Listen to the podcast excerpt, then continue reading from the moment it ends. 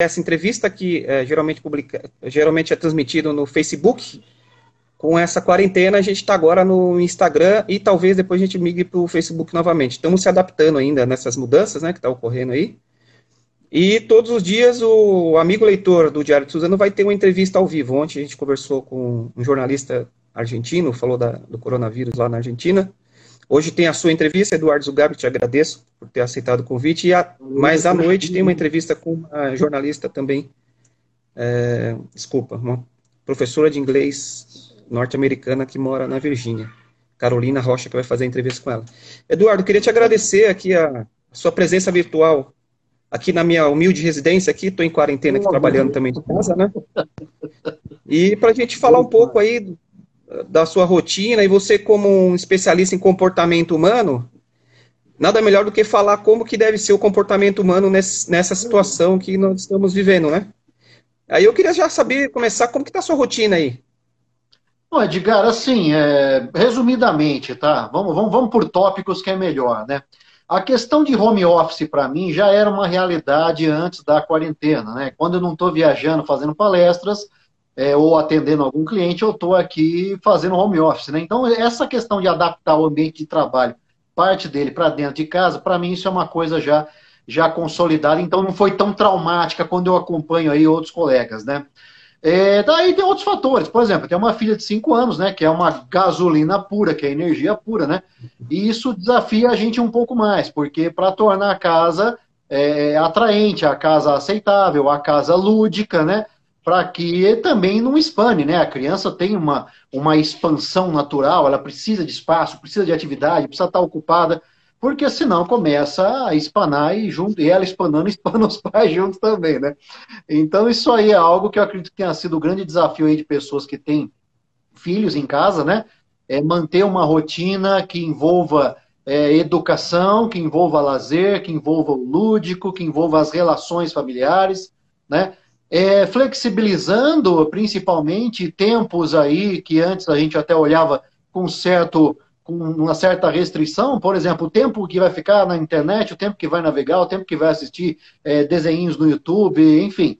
Isso tem que ser flexibilizado, não dá para levar no mesmo imperativo de que é, a gente tinha quando a rotina estava dentro da normalidade que a gente conheceu até então. Então, assim, há que se ter uma, uma, uma flexibilidade com isso. Naturalmente, isso não significa largar a mão, né? É, significa, a, a, na verdade, assim, ter mais tempo, que também vai, vai depender dos pais aí, uma maior curadoria, um maior cuidado, um maior zelo quanto ao conteúdo que está sendo ali visitado, enfim. É, enfim, o ambiente lúdico acaba tomando conta da casa, né? A gente aqui para poder manter a atividade física, é, a minha casa, ainda bem que o projeto dela não é uma casa grande, mas ela tem um projeto que permitiu a gente construir, construir não, né? Identificar uma pista de corrida dentro da casa, né? Então nós abrimos as portas da frente, a porta do fundo, e tem um corredor central na casa e um corredor lateral que emenda a garagem com o quintal, e ali nós fizemos uma pista de corrida. E é curioso, né? Porque quando você fala, poxa, hoje, hoje eu corri dentro de casa, 4,5 km e meio, cara, é uma coisa assim surreal, né? É uma coisa assim que parece é, né? surreal, mas está sendo o que tem para hoje. É o que tem para hoje. A outra alternativa é ficar parado. Como eu não posso ficar parado, por uma questão até de saúde, né? Eu tenho que manter o mínimo de atividade física diária, então a gente precisa fazer com que isso se torne é, algo que seja produtivo, né? É, e aí, Edgar, o principal entra agora a questão da, do, do, cuidado mental, do cuidado psicológico, que é onde acaba derivando toda a questão comportamental, né? É, gente, vamos, vamos ser honestos, não sejamos românticos, né? Sim, tem um problemaço lá fora. Tem um problemaço lá fora que afeta a todos, né? É, enfim, uns em mais larga escala, outros mais frontalmente, outros mais indiretamente. Mas o problema afeta a todos, né? Eu tenho, assim, de certa forma, procurado até usar minhas redes sociais para falar, e agora eu até baixei um pouco a intensidade, mas é com relação a, principalmente, esse momento que a gente está atravessando agora, essas duas ou três semanas aí, é que sim, tem a questão do contágio sendo é, é, acontecendo em larga escala, né? E assim o pessoal pode olhar e falar: ah, mas você é catastrofista, você é pessimista, você é qualquer ista aí que a turma encontra para poder te qualificar.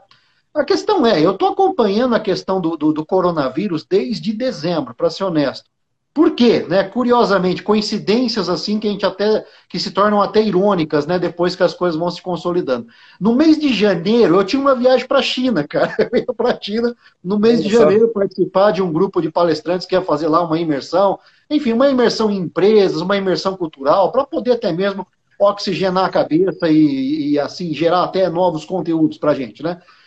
E aí o que, que aconteceu, cara? Bom, a gente vem acompanhando aquilo e a viagem acabou caindo, né? O tempo da viagem, que não aconteceu, evidentemente, acabou caindo no momento de explosão da curva de contágio lá na China, que foi quando a China literalmente é, ficou inteiramente tomada. Então, é, o negócio não é brincadeira, a gente está lidando com algo assim que não é, é algo conhecido, ainda estamos tentando entender de onde que veio essa porrada, né?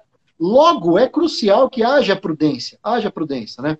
É, aí o pessoal pode falar, ah, não, mas vai parar o país. Vai... Não, pera lá, eu acredito que essas visões também que são é, muito extremas é, podem olhar, olhar em si, entre si e buscar a partir daí uma, uma convergência de modelos, né? Nem parar o país inteiro e também nem ficar fazendo uma exposição nesse momento que a gente está atravessando, que é o momento mais crítico. Então, é, é inocência querer ir para um lado isoladamente ou querer ir para outro lado isoladamente. Mais uma vez, infelizmente, a gente está com uma tendência de polarização que até nesse tipo de decisão tem impactado e causado é, é, muita angústia em muita gente. Seja pela angústia, poxa, eu preciso ficar em casa, eu tenho que trabalhar, eu tenho que pagar conta, eu tenho que. Naturalmente, todo mundo tem que pagar conta, né? Eu tô desde janeiro eu comecei a ter trabalhos totalmente cancelados. Quando começou a chegar no Brasil a, a hipótese do coronavírus está aqui, do coronavírus está aqui, é, ali naturalmente, praticamente o que eu tinha de trabalho, o que eu tinha de palestra marcada até o mês de julho, foi tudo, derrubou tudo, pá, caiu tudo, cara. Um dia caiu três, quatro, cinco, até que zerou, e assim, tô sem trabalhar também, tentando apertar o cinto, tentando fazer as coisas se multiplicarem até lá. Agora, e ainda mais é, que, as, que, as, suas palestras são sempre cheias, né? A aglomeração de pessoas é grande, né? Nas suas palestras. Eu, é, é, é, a gente se torna naturalmente um vetor do negócio, cara. E você tem que ter consciência de que a sua atividade, por melhor que faça para as pessoas, é, nesse momento que é uma questão macroambiental de saúde pública, ela se torna completamente irrelevante. Aceitemos o fato, tenhamos humildade em acertar esse fato. Né?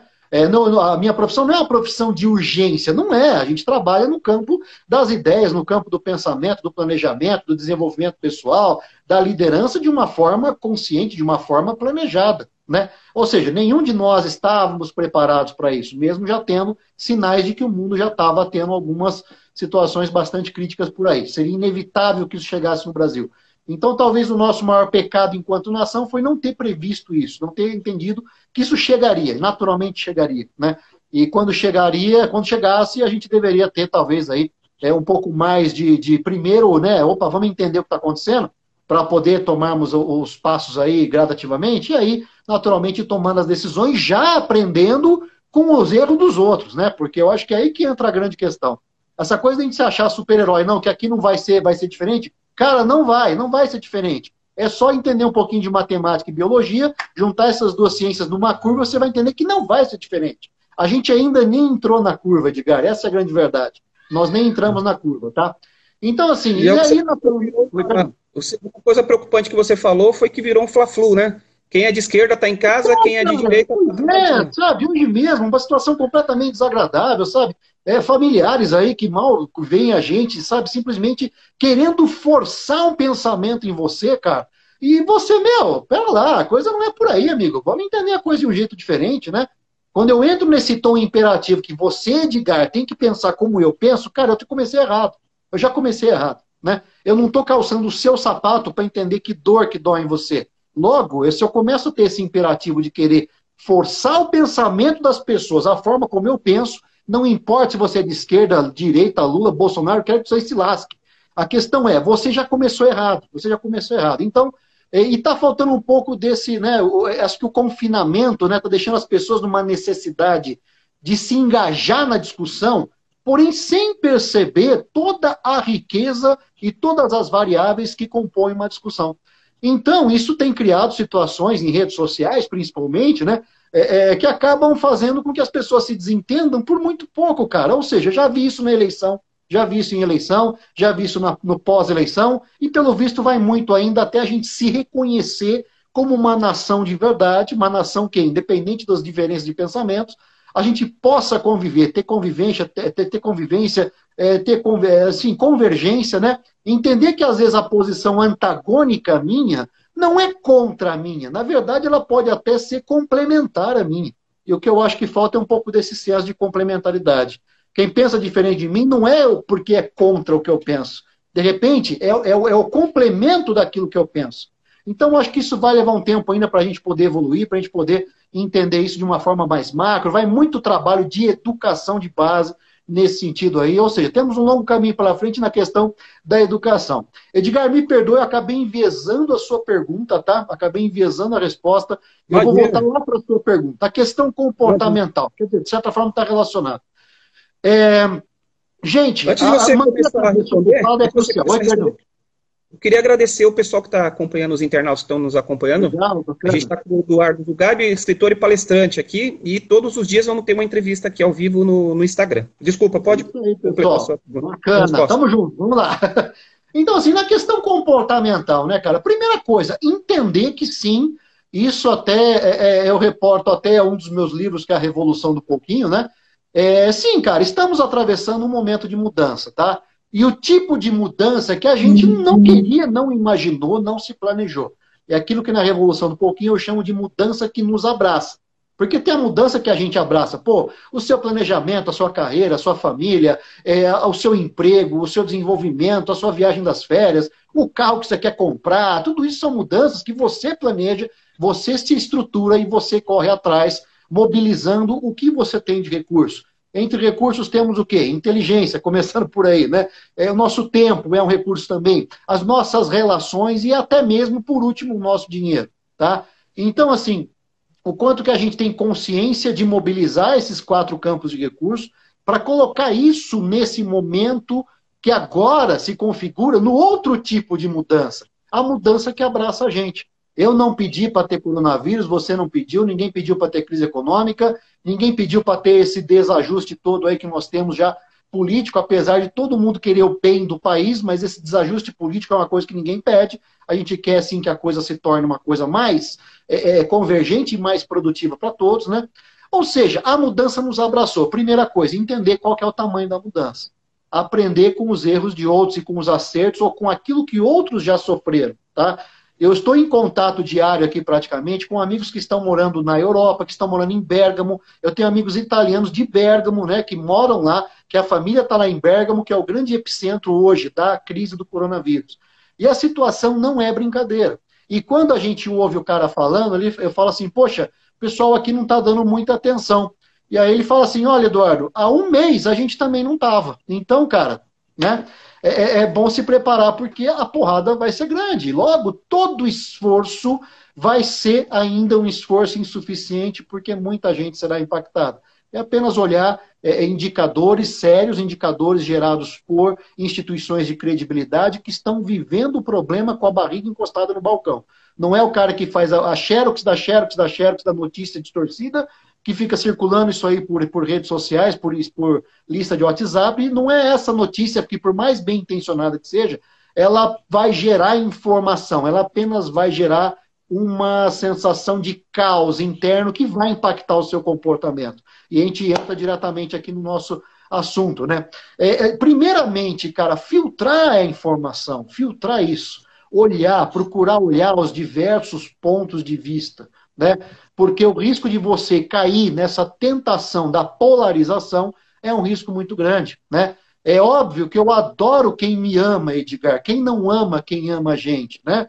Agora, o nosso desafio é justamente amar aquele que nos desafia a nossa compreensão do porquê se pensa diferente, por que, se toma determinadas atitudes, por que se vai por caminho A, B ou C, né? É, quando a gente está disposto a ouvir essa amplitude humana de comportamento, a gente começa a entender um pouquinho do que, que seja uma coisa que todo mundo fala, mas pouca gente pratica. Uma coisa chamada empatia. todo mundo fala, todo mundo acha bonito, bota post, hashtag gratidão, hashtag empatia, hashtag tamo junto, mas na prática, em movimentos de grandes desafios como que nós vivemos hoje, pouca gente pratica, né? Então, é muito fácil eu falar, não, vai todo mundo trabalhar, porque a economia não pode parar, né? Legal. Eu tenho três idosos na família, pessoas já com mais de 80 anos. Minha mãe, meu sogro e minha sogra, né? E a gente, de certa forma, presta um suporte direto para eles. Então, como é que eu posso falar? Não, vai trabalhar, eu vou trabalhar, eu vou fazer minhas palestras, eu vou ter contato aí com 500 pessoas no auditório, né? E ao mesmo tempo eu que estou dando suporte ali para minha mãe. Como é que eu faço? Né? Eu, tecnicamente, não faço parte do grupo de risco, mas eu, por não fazer parte do grupo de risco, corro, assim, eu tenho grandes chances de me tornar um vetor silencioso de uma doença que a gente ainda não entendeu, a ficha ainda não completou, né? Que a gente ainda está analisando e correndo, enfim, toda a ciência mobilizada aí para poder entender isso aí. O Cris está zoando aí, gratiluz. Enfim. E aí, Cris, o, o pessoal e Edgar, a questão é o quanto que a gente tem essa consciência, né? E naturalmente a forma como você absorve é, é, informação vai impactar diretamente no seu comportamento, na forma como você age, reage, como você absorve a informação e como você coloca isso adiante. Logo, se eu começo a pensar que o mundo acabou, né? Eu vou trazer a perspectiva do mundo que acabou para dentro da minha casa. Eu vou tornar a vida da minha esposa um inferno, não que não seja algumas vezes, coitada, né? Mas, enfim, eu vou tornar a vida da minha filha um inferno, eu vou tornar a minha própria vida um inferno dentro de casa. Então, o quanto que a gente tem consciência de que sim, uma mudança grande nos abraçou, precisamos compreender, mobilizando todos os olhares sejam os de, de todas as ciências, não apenas da biológica, mas de todas as ciências, para entender que a humanidade pode ser que esteja aí dando um passinho diferente aí, mudando um pouquinho a rota daquilo que vinha sendo feito até então, né? E aí, na questão de comportamento, qual foi o grande entrave, né? Ah, isso está ainda refletido na atividade dentro aí das redes sociais e tudo mais. A minha esposa está rindo lá. É assim, a questão é, é, a gente vem vivendo uma sociedade extremamente acelerada, extremamente acelerada. Oi, Giovana, tudo bem, querida? Seja bem-vinda. E, enfim, a gente está aí praticamente, né? já vem vivendo uma sociedade extremamente... Oi? Ansiosa, né? Ansi... Ansiosa, Ansiosa. Cara. Ou seja, e, e um imperativo de sucesso que vem intoxicando todo mundo, tá? Um imperativo de sucesso que nos coloca na necessidade de termos, de estarmos aí, enfim, eu vou até falar do Instagram, impossível não falar, mas eu tenho que ter assim uma, um registro documental de cada 15 minutos da minha vida, transformando isso em 15 segundos de stories, né? Uma prestação de conta e um imperativo de felicidade, de sucesso, de empreendedorismo e uma série de outros imperativos aí que a gente se colocou e que já vem criando um quadro de ansiedade e de presença digital é, é 100% o dia inteiro. E, cara, ninguém suporta isso. Ninguém consegue suportar isso. Né? A minha mãe está tá se manifestando aqui. Estou em casa fazendo um bolo diet. Ó. Tá vendo? Ó? Minha mãe tem 81 anos e está aqui no Instagram assistindo, assistindo a nossa live aqui, né? E tá lá, Pena preservadinho. Que né? Pena que não dá para passar o bolo aqui. Né? Pena é, que não dá para passar o bolo. mandar para gente começar. Vai saber se a gente não vai viver de bolo daqui a pouco. Vai saber, viu? Então, assim, cara, o, o negócio vai nessa toada, sabe? E o que, que aconteceu com isso tudo? De repente, tudo aquilo que a gente fotografava como movimentos assim hedonistas, de prazer, de sucesso, daqui a pouco, pá, para tudo. Para tudo. E aí, muita gente que estava fazendo disso um imperativo de vida ficou completamente atordoada. Né? Ou seja, você vai fazer hoje o registro da academia, do tapago, meu velho, é no quintal, entendeu? Ser no quintal. É, você vai pagar uma atividade se você for privilegiado e não morar em apartamento, se você morar numa casa, né? Porque senão você vai ter que arrumar um canto ali, né? De repente, aquela sua melhor roupa que você usava tal, hoje estamos aqui de camiseta, tocando a vida e segue o jogo, né? Ou seja, lidar com essa naturalidade da vida, com essa vida um pouco mais espontânea, eu acredito que esteja sendo o maior aprendizado. Resgatar as relações na sua essência. De repente você perceber que sim, o tempo que você estava ali literalmente é, é, atropelando-se infinitamente e correndo dentro daquela gaiola de hamster, né? É, é, é um tempo que você percebe agora que para muitas das coisas que nós fizemos hoje não faz o menor sentido, perdeu completamente o sentido, né? Eu de certa forma falo isso com um certo, um certo é, é, vamos dizer assim, uma certa acidez crítica, porque eu já sou um crítico disso há algum tempo, né? Eu já trato isso com uma certa criticidade, o que me rendeu, inclusive, aí, até alguns X na testa de uma certa categoria profissional aí, que eu não vou citar o nome, né? Porque eu não quero problema nenhum aqui. Eu já né? sei qual é, mas você não pode. Mas... Eu já tenho problema eu já demais, é, mas... eu já tenho problema demais, mas eu não vou falar, né? Mas enfim, eu consegui de certa forma, muitos entenderam, muitos compreenderam e muitos é, entenderam que sim, havia de se colocar um pouco mais de ordenamento. Mas, infelizmente, né, Edgar, a gente não agrada todo mundo, né? Então, alguns literalmente desejam ódio uhum. cada vez que você se manifesta, né? Mas paciência, faz parte da vida. Né? Não é para eles que eu trabalho. Eu trabalho para os outros 95% que até né, estão aí dispostos a, a, a vir junto. Então, assim, a gente acaba tendo, é, é, percebendo, né, que todos esses imperativos entraram em grande cheque, né? E de repente, cara, aquilo que eu ficava apenas usando um, um canal digital para fazer o reforço desse imperativo de sucesso, hoje eu uso o, WhatsApp para conversar com a minha mãe que está do outro lado da cidade, com a sensação que a gente está separado por um oceano, né? porque a gente só está saindo mesmo e expondo ela a qualquer tipo de risco, porque quando é estritamente necessário, né? É, e não é isso não é exagero. Você que está chegando agora, isso não é exagero. Eu venho acompanhando a dinâmica desse vírus aí, da contaminação do, do, da pandemia, né? Quando ainda não era pandemia, desde a China, porque eu tinha uma uma viagem marcada para a China. Então ali se tornou meio que para mim um, um, objeto de análise, né? É, é, Giovanna, é exatamente isso. Há que se ter uma reinvenção, né? A gente sempre fala de se reinventar, se reinventar, se reinventar. Precisamos ser melhores, precisamos lidar com a crise, tornar, transformar a crise em criatividade. E eu vejo muita gente que tinha esse discurso, né, muito bonito dentro de uma de uma conversa de Facebook, uma conversa de Instagram, literalmente espanando agora, né? Pessoas que assim, não. É, é, é isso é muito bom enquanto está tudo bem. Agora, e aí, na prática agora, amigo, como é que a gente transforma a vida em uma nova perspectiva a partir daquilo que nos resta?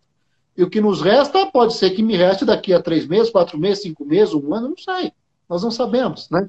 A questão é entender a mudança, analisar essa onda, tentar se situar dentro dessa onda, remar muito, remar muito para tentar acompanhar essa onda. Né? E a qualquer momento a gente percebe que a gente está dentro da curva de velocidade da onda, ou seja, nos adaptamos. Né? Nos adaptamos e estamos transformando a mudança em um vetor, não de vetor de destruição, mas um vetor de impulsionamento numa nova realidade, em uma nova, um novo formato de vida, uma nova consciência, seja essa consciência material, seja essa consciência ambiental, seja uma consciência espiritual, né? Esse tipo de vetor, esse tipo de tranco que a gente está levando enquanto humanidade, eu acredito que numa larga escala deva trazer é, é, é grandes constatações para a gente, constatações e resgates. Grandes aprendizados, né? Exato. Grandes aprendizados Exato, Edgar. E, assim, e resgates de, de, de, de virtudes, resgates de perspectivas que nessa aceleração e nesses imperativos de sucesso que nós nos impusemos nos últimos anos, é, é, a gente acabou deixando um pouco de lado, né? Então eu vejo as pessoas resgatando espiritualidade, resgatando relações, resgatando o almoço, o jantar, o café da manhã com a família, porque você não vai sair, né? Então, gente, se há algo que se aproveite de positivo nesse momento, já que a perda vai assim afetar a todos, eu acho que é esse resgate, né? Eu acho que é essa possibilidade, né? E a gente entender, né, que às vezes o uso, o uso daquilo que a gente tem enquanto tecnologia pode ser melhor dimensionado sem matar aquilo que nos torna humanos. Sem matar aquilo que nos torna humanos. Né? Então, a, a, gente percebe isso, Edgar. Isso naturalmente impacta todo o comportamento, né? A questão de se preservar mais, a questão de você ter uma higiene diferente da que você vinha realizando até agora. Cara, que não era errado, mas era o que nos atendia até então. Era o que nos atendia até então, né? Ah, eu lavava a mão meio rapidinho, tal, tá, tá, cara, era o que atendia. Para aquele, aquele mundo que começa a, a, a ficar para trás, atendeu. Agora talvez não, cara. Agora talvez não mais, né? Agora talvez a gente tenha que entrar numa nova dinâmica, numa nova consciência, né? Enfim, a, a, a consciência do outro, a consciência de você perceber que a qualquer momento todos que você tem próximo a você podem se tornar inacessíveis, né? Todos que você tem junto a você e aos quais você às vezes não valorizava a presença é, é, se tornam essenciais, ou seja, né? A gente vive, sim, dentro, dentro dessa mudança, também do aspecto comportamental, a gente vive um grande processo de luto atualmente, né? É, é, e lógico, em todo processo de luto você tem fases ali, é, a primeira delas é a negação, não, não mudou nada, tá tudo beleza, não, estamos juntos, né? Até a hora que de repente o problema bate dentro da sua casa, né? Até a hora que você enfrenta a tragédia acontecendo dentro da sua casa. Então aí a perspectiva muda automaticamente. Enquanto eu olho o problema da perspectiva apenas estatística, é mais fácil de eu tomar decisões, né? Agora, quando você tem o dilema que confronta a estatística e o olhar frio, é, é, confrontando aquilo com uma experiência pessoal, e quem já enfrentou grandes tragédias pessoais na vida sabe disso, eu, enfim, não me orgulho nada disso, mas é algo que eu tenho várias tragédias pessoais assim infinitas em termos de dor, é, vividas desde os 17 anos, quando perdi meu irmão nas dentro de carro, depois meu pai, enfim, um monte de história que a gente não nem, nem convém ficar entrando. Mas quando a gente vive a perspectiva de uma tragédia pessoal, né, é, de um grande desafio, né, como a minha esposa, que teve câncer recentemente, foi um grande desafio. E quando você vive isso dentro de casa, cara, você tem um olhar diferente é, é, é, um olhar mais humanizado, um olhar mais empático. Então, e, e gente, você que está ouvindo isso, não estou falando que isso é o certo, estou falando que isso é a experiência, né? E a nossa experiência que decide, define as nossas, as, os nossas, as nossas posições, a, a nossa forma de pensar, enfim. O sapato que eu calço define a forma como eu ando, né? Não o seu sapato em mim, né? E é isso que a gente precisa aprender e entender. Por isso eu acredito que talvez é, o que nos permita sobreviver como nação, como humanidade, seja um exercício real de uhum. empatia, de olhar o outro a partir da experiência do outro, não da experiência que eu imagino que o outro viva, né? A partir desse conhecimento, dessa proximidade, eu acho que tem uma grande chance de aprendizado aí, individual, em família, profissional, enquanto sociedade, enquanto comunidade, enquanto mercado. Né? A gente tem aí uma grande chance de aprendizado que vai sim ser dolorosa, não estou falando isso com romantismo nenhum, vai ser muito dolorosa para todos nós, mas se a gente não perder de vista o quanto se é, é, as crises nos depuram, é, a gente torna a crise mais leve, vamos dizer assim, né? Ela fica um pouco mais leve ela fica um pouco mais, talvez, gerenciável, um pouco mais digerível, né? Mas não estou é, romantizando, como eu falei para vocês. Vai doer, vai doer em todo mundo, vai doer mais em uns, menos em outros, né? Mas o quanto que a gente está disposto a aprender com essa dor, né? Uma vez que é uma mudança que nos abraçou, é o que vai dar o tom dessa talvez nova era que a gente esteja entrando aí. Então, meu amigo, eu acho Você que, isso, de certa forma, resume. Pois não. É, sim. Você que é um defensor do bom humor, né? Você descreveu o humor de segunda a sexta, tem muita gente sim. em casa de mau humor que não está aguentando mais ficar em casa, né? é possível ter bom humor nesse, nesse momento tão, tão crítico e tão sério? Sim, Edgar. Sabe por que é possível? Porque, assim, eu não vou falar do humor que deprecia o outro, tá? Mas do humor que reconhece a nossa própria vulnerabilidade, né? Eu acho que quando eu falo de bom humor, eu falo disso. Você dificilmente vai me ver falando mal da perspectiva de alguém e tornando isso uma escada para o humor. Normalmente você vai ver eu mesmo falando de mim mesmo, tendo uma perspectiva de, de, de consciência, de ampliação de consciência, né? E rindo das nossas próprias quedas, sejam elas quedas que a gente fez por imprudência, né, ou por imperícia, né, ou sejam quedas que a gente viveu de forma, sei lá, que alguém te empurrou, né? Então, assim, o quanto que a gente aprende com essas quedas e se permite olhar nessa perspectiva de reconhecer sua vulnerabilidade, eu acho que aí nasce o humor né, como uma ferramenta até mesmo de preservação da sua estrutura emocional. Né? Ele se torna uma válvula de escape. Né? Quando você está lá no fronte da guerra e você está, às vezes. E ele te mantém alerta, cara. O humor não é uma coisa que te deixa assim, é, é, é, ah, não, não estou nem aí. Não, cara, pelo contrário, o humor que olha para sua vulnerabilidade, ele te possibilita um estado de alerta, porém um estado de alerta que vem junto com uma coisa chamada criatividade. Porque o humor torna a vista da gente, a visão da gente mais flexível, né? E essa flexibilidade é tudo que a gente precisa para poder enfrentar processos de adaptação, que é isso que nós estamos vivendo. Se não houver flexibilidade na adaptação, a gente vai querer descer é, a nossa perspectiva anterior e fazê-la caber no mundo atual, que mudou muito rápido, né?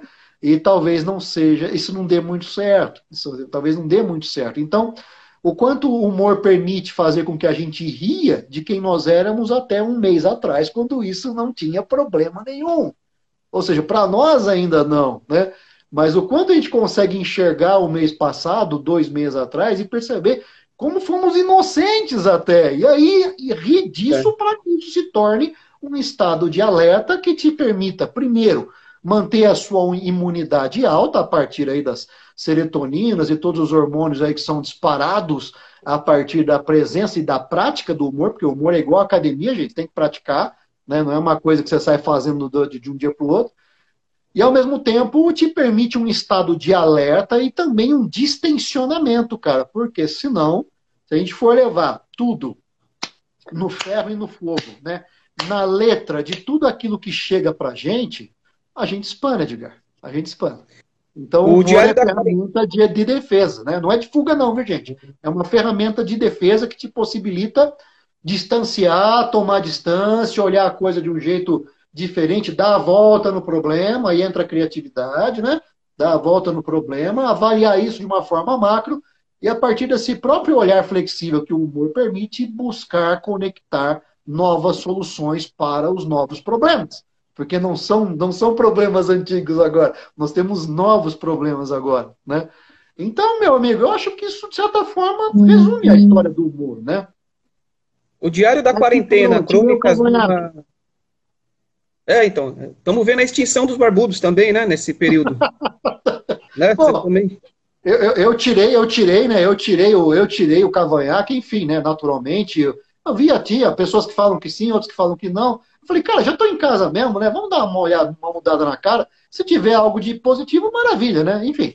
Então, eu acho que vale, vale sim ser flexível com a gente mesmo, né? Vale a gente ser flexível com a gente mesmo, né? Ninguém é versão acabada, ninguém, somos todos versão beta, e quando essas versões betas são confrontadas com macro mudanças como essa que nós estamos enfrentando, é, eu acho que é ali que a gente desenvolve o sistema, né? ali que a gente desenvolve a nova versão do software que vai rodar na gente, né? Vamos chamar esse software de palavrinhas da moda aí, do mundo do corporativo, o mindset, a mentalidade, a forma de ver, a forma de interpretar, né? Enfim, é, as novas versões hão de surgir é, desse grande desafio que nós estamos vivendo. E, naturalmente, como todo aplicativo, como todo software aí que roda, ela tem que prever o máximo de situações. E por mais que preveja, vai faltar alguma ainda que sempre vai nos desafiar. Então, o diário, o diário da quarentena, o diário da quarentena vai, vai virar um livro? É, ah, tá, tá levando uma grande possibilidade, né? Porque ali, de certa forma, como você falou, falamos de comportamento, né? É, é, a gente tem que buscar movimentos terapêuticos dentro da gente. Né? Eu tenho a escrita para mim como uma coisa terapêutica, como algo que, de certa forma, me ajuda até a organizar toda a informação que eu estou recebendo, né? Deixar isso bater no liquidificador aqui dentro e depois coar naquilo que sai em forma de texto. Então, quanto que, é, é, para mim, a escrita sempre foi terapêutica. Todos os meus livros, eu falo para você, os movimentos que geraram esses livros, todos foram movimentos terapêuticos.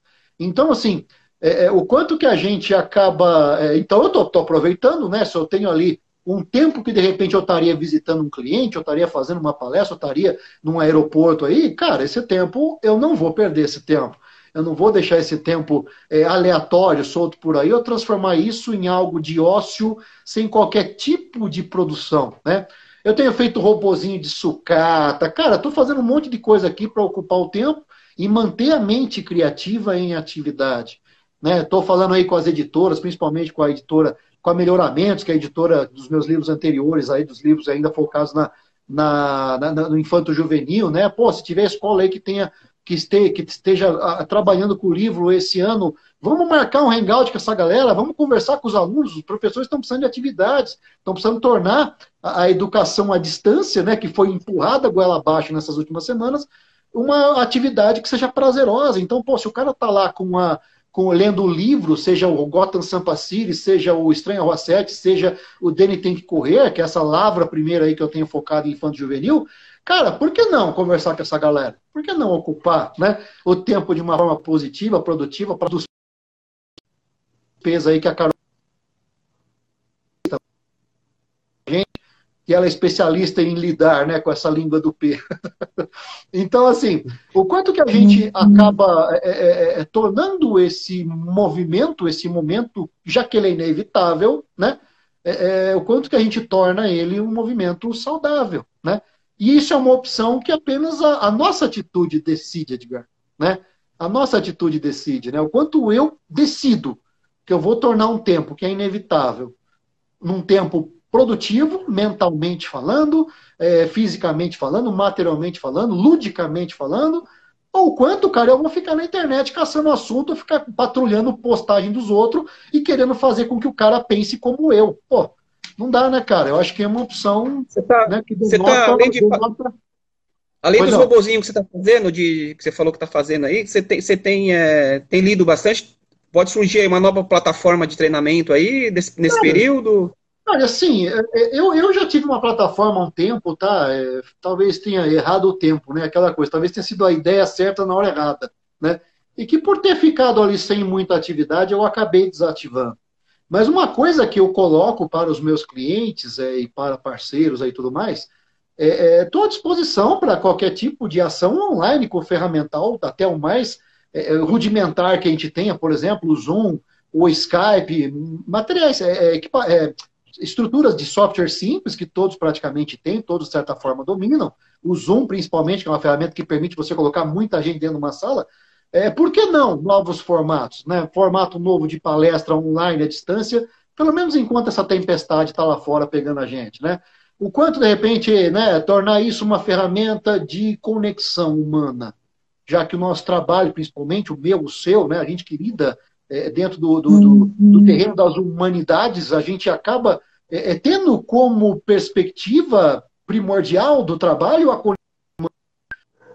gente pode fazer isso se tornar uma ferramenta de trabalho que, cara, até pode vir a gerar alguma lucratividade, até pode vir a gerar negócio.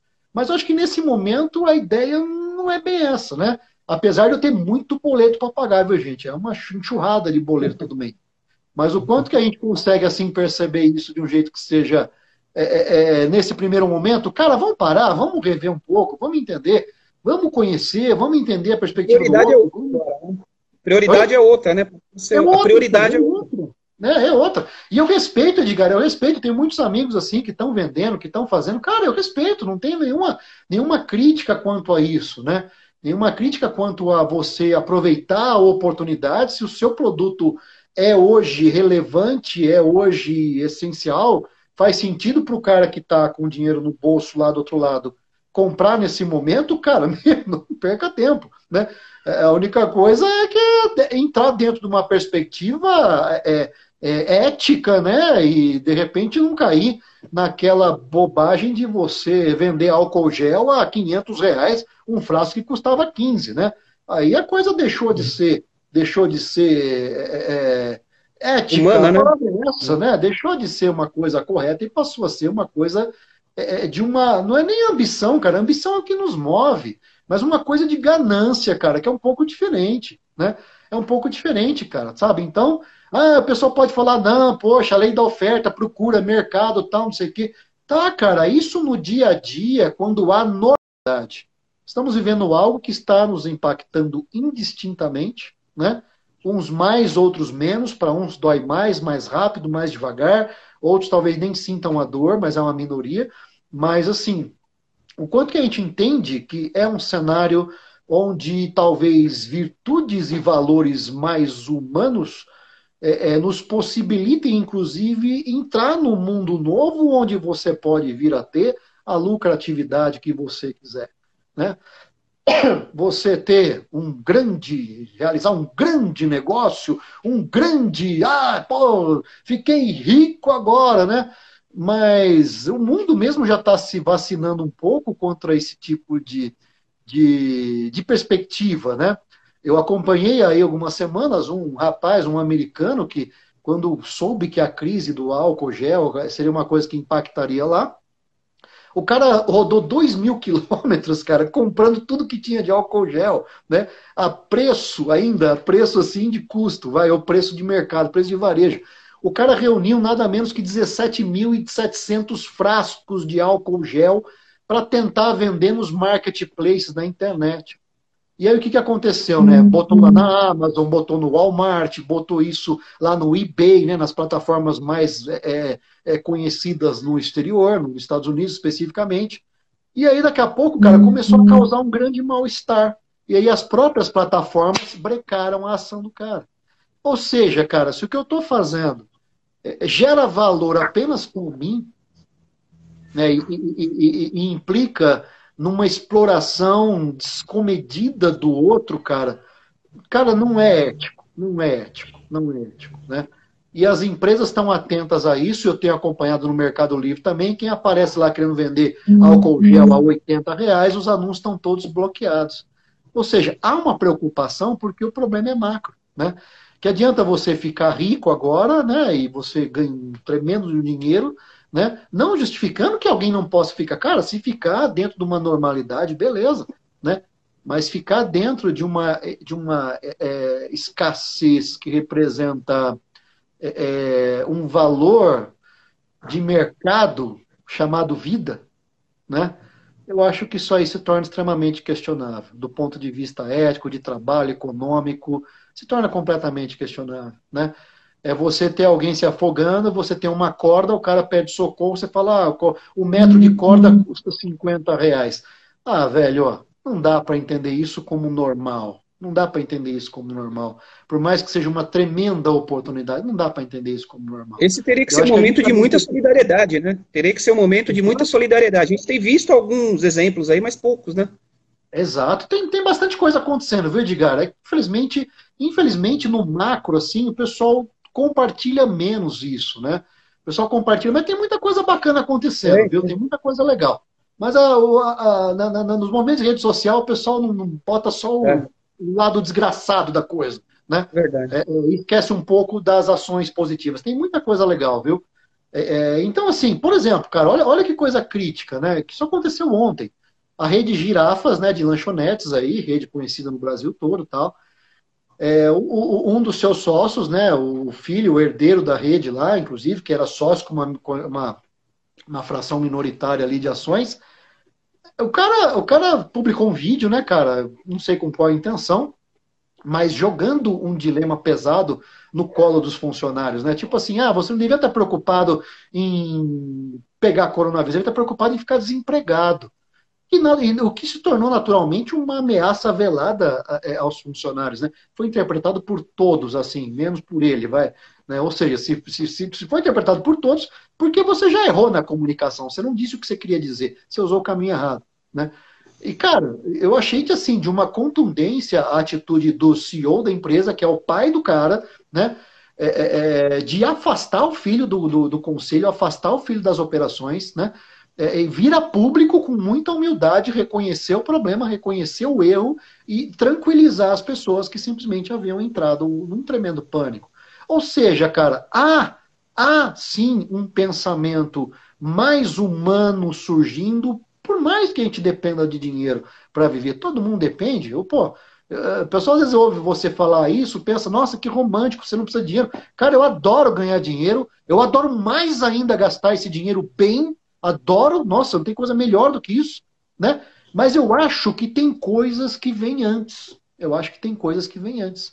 Então, vários modelos de sucesso, de é, é, gurus do empreendedorismo, gurus do sucesso, gurus da riqueza, é, estão recebendo grandes questionamentos é, bastante contundentes, né? Porque venderam uma vida assim de um hedonismo muito forte, de um prazer, de uma lucratividade, de uma coisa assim extremamente doentia na busca da fama, do sucesso, do lucro, né? É, porém, não venderam uma coisinha simples que nos torna humanos desde que o mundo é mundo e que nos permitiu enfrentar as macro mudanças que o mundo tem desde que o homem começou a documentar sua história, seja de forma é, é, em loco, ou seja, pela imaginação dos arqueólogos, tá? É, é mas assim, é, a questão de, de você ser sustentável, cara. O cara vendeu tudo, menos você ser sustentável. Então joga todo o seu dinheiro aqui na bolsa, joga todo o seu dinheiro aqui na minha financeira, joga aqui, nós vamos multiplicar, ganha na bolsa, no TI, não sei o que, imobiliário, blá, blá. daqui a pouco tudo vira fumaça. E aí? E aí? É né? isso aí. O que, o que, que te manteria é, é, é mais tranquilo nesse momento? É justamente uma coisa chamada sustentabilidade, que para muita gente ainda é discurso de marketing. É discurso de marketing, né? uhum. né? É, selo sustentável, tá? E a empresa está falindo, desculpa, não é sustentável. Não é sustentável, né? É uma operação completamente insustentável, né? E não é a sustentabilidade que eu falo aqui, não é a questão sustentabilidade apenas meio ambiente, cara. É sustentabilidade sua. A sua sustentabilidade entendendo que educação financeira sim é um problema, né? E agora as pessoas começam a, a, tentar um pouco mais para isso, né? Entendendo que se você vai empreender, você tem sim que planejar é, é, uma, uma retaguarda, o chamado colchão, né? Que te permita é, é, ter voos solos durante algum tempo, quando o mercado se torna totalmente retraído, né? E isso não se ensinou, cara. Esses grandes gurus que ensinaram tudo, ensinaram demais a pessoa a vender, mas não ensinaram ela a guardar, não ensinaram ela a se preservar, não ensinaram sustentabilidade. Só ensinaram uma parte do sucesso, talvez a menos importante de todas. Eduardo, obrigado pela sua participação aqui no DS Entrevista, que agora está aqui no Instagram. Estava passando obrigado. aí o Evaldo Novellini, diretor do Diário do ABC, falou Evaldo aqui, cara, grande Evaldo. Um abraço para todo mundo que está acompanhando aqui. E o Evaldo está convidado aí para também depois participar é, da entrevista. Vamos, vamos fazer uma brincadeira dessa também lá, Evaldo. Obrigado pela sua, sua presença, pelos ensinamentos aí que você Valeu, aí. Poxa, cara, olha, pode ter certeza, eu sou apenas, sou, sou apenas, um ordenador de ideias, viu, Edgar? Ah, é, na verdade, eu sou o maior aprendiz disso tudo, viu, cara? Eu sou o maior aprendiz disso tudo, né? Talvez é por viver de comunicação a gente consiga transformar é, é, é, é o sentimento, o pensamento em eloquência, né? Mas não, não sou diferente de ninguém, cara. Tenho dramas, tenho família, tenho problemas, já quase morri um monte de vezes, já, né? tenho uma filha para criar, que a gente quer criar dentro de uma perspectiva de valores é, bastante humanizados, né? É, é, enfim, uma pessoa boa, não apenas uma excelente profissional, mas principalmente uma excelente pessoa né? independente do que venha a fazer como uhum. profissão. Mas assim, então, cara, eu sou o primeiro que aprende, cara, com essa, com esse meu trabalho, amigo. Pode ter certeza disso. E para mim é uma grande honra estar tá aqui dividindo com vocês esse olhar, dividindo com vocês esse sentimento, né? E transformando isso num, num momento aí que possa servir, enfim. Se inspirou você, cara, alguma coisa que eu te falei, é, você que assistiu, Leva para a vida, cara. Traz... Se eu falei alguma bobagem aqui, cara, meu, sempre traz bons ensinamentos para gente. É. Parabéns, sempre traz bons ensinamentos para gente. Boas reflexões Valeu. de vida. Valeu, querido. Obrigado. É, é, isso é o que eu chamo de filosofia bruta, né? É o que eu tenho, de certa forma, é, é, é, também compartilhado lá. Enfim, convido vocês aí que estão acompanhando, a, acompanhar o Diário da Quarentena, lá no Facebook, né? É praticamente um livro, né, que está sendo escrito ali diariamente. É, pode se transformar num livro de verdade mesmo, num livro físico, mas a frente não sei, não sei. O mundo é dinâmico, não sabemos. Né? Mas tudo isso pode acontecer, né? Eu acho que tudo isso é algo que a gente tem que estar aberto às possibilidades, né? Tanto aquelas que podem surgir, quanto aquelas que a gente vai criar. Então, Edgar, eu acho que resumidamente essa é a nossa conversa aqui. Tá certo. Queria te agradecer e aí tá, tá convidado. Vamos participar de mais bate-papo como esse, tá bom? Obrigado mais uma vez. Vamos lá, vamos, faz uma agenda aí, vamos embora. Tamo junto, amigo. Tá Você sabe que vocês estão aqui no meu coração. A mídia do Alto Tietê aqui tem um grande carinho por todos aqui. Diário de Suzano, Diário de Mogi, pessoal do próprio Mogi News, é, da, da, da, Metropolitana, Camarilei, queridaça, sabe? TV Diário, enfim. É, é, são pessoas que fizeram parte e ainda fazem parte da minha vida de um jeito muito, muito importante. Né? Eu trabalhei em comunicação durante muito tempo e é, o, o, o, grande, a grande herança que eu trago de todo esse tempo são amigos como você, Edgar. Tá certo. Queria te agradecer e agradecer aos amigos internautas que participaram conosco. E até a próxima entrevista. Hoje tem mais uma entrevista às 19 horas e amanhã a gente continua por aqui. Obrigado, Eduardo Zugaib e vocês que nos acompanharam. Até a Valeu, próxima entrevista. Um abraço.